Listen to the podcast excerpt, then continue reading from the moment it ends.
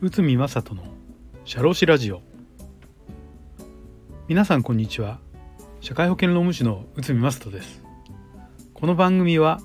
私内海が日常のマネジメントや日常業務で感じることをお話しします。ハラスメント対策就業規則労働条件労働契約書、まあ、そういった専門的なことからですね、えーと、日常で感じる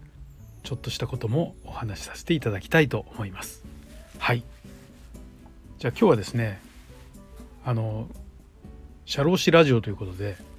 社労士まず社会保険労務士はっていうことをちょっと原点に帰ってちょっとお話しさせていただきたいんですけどこの社労士っていうのは社会保険労務士ということで、えーと、国家資格者ですね一応ね。でこれはあの公のところから引っ張ってきますと企業の成長にはお金物人材が必要とされておりますが社労士はその中でも人材に関する専門家であり労働保険及び社会保険に関する法令の円滑な実施に寄与するとともに事業の健全な発達と労働者等の福祉の向上に資することを目的として業務を行っております。まあ、こんな風に書いてありますね。まあ、非常に硬い感じはするんですけど、まああの会社の業務のですね、まあ、まあ採用から退職までそうなってくると労働社会保険に関するこう手続きやあの年金の関連の話が必ず出てきます。まあ、それが業務の内容ということで結構あの業務の内容そのものは広範囲にわたります。まあ、一般的には労働保険や社会保険の事務手続きの手続きの代行、まあ、そういったものがメインになっておりますしあとはクライアント企業の給与計算のアウトソーシングこういったものも受けております。まあ、給与に関して言えば労働保険や社会保険に関するあの差し引きが法律のルールで決まってますんでそういったことをですね企業さんに代わって代行するという形になってます。あとはクライアント企業さんの就業規則作ることが非常に多いですね。でこの就業規則というのもまあ会社のルール会社の憲法なんていうふうに言われてますけどこれがないとまあ法律をちょっと守らなくちゃいけない場合に、まあ、ちょっとグレーゾーンがあった時に判断苦しむなとそういった形のところを明確にするものです。常時、えーと、従業員が10人以上いる会社さんはこの就業規則作って労働基準監督署に届け出をしなくちゃいけないというふうになってます。こういったものも作ってます。あとは、えーと労働契約書これも労働契約書もですねあの必ず入れなくちゃいけない項目と、えー、もし制度があるなら入れなくちゃいけない項目なんていうふうに、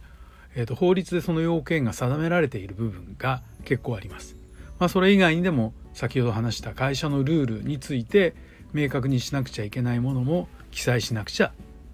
いけませんよとこういった形に形になってます。まあ職場や企業の悩みは人を大切にする企業づくりの支援をしている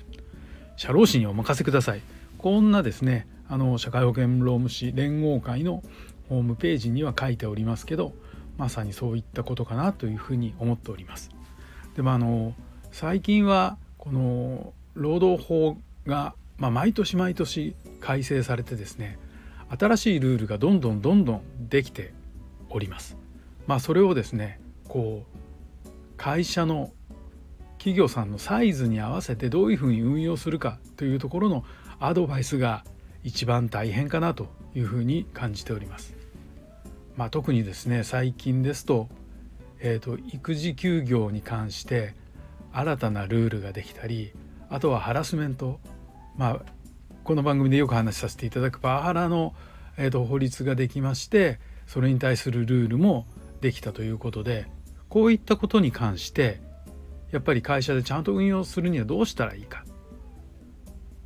ペタッとこういうこと守ってくださいっていうのは簡単なんですけどやっぱり企業って何千人から数人のところまでいろんなサイズがあります。部署がちゃんと人事部があったり損部があったり管理部があったりするところもあればそうじゃないところも結構ありますんでそういったところにどんなふうにやったらそれがきちんと運用できるかなとそういったことをあの会社さんと一緒に考えるというのが今メインの仕事になっているかなとそういうふうに感じております。まあ、ちょっと一般的なお話で今日は恐縮でしたけどまた今度私がこれに対してどういうふうに思ってるかなんていうこともお話しさせていただければと思います。はい、どうもありがとうございました。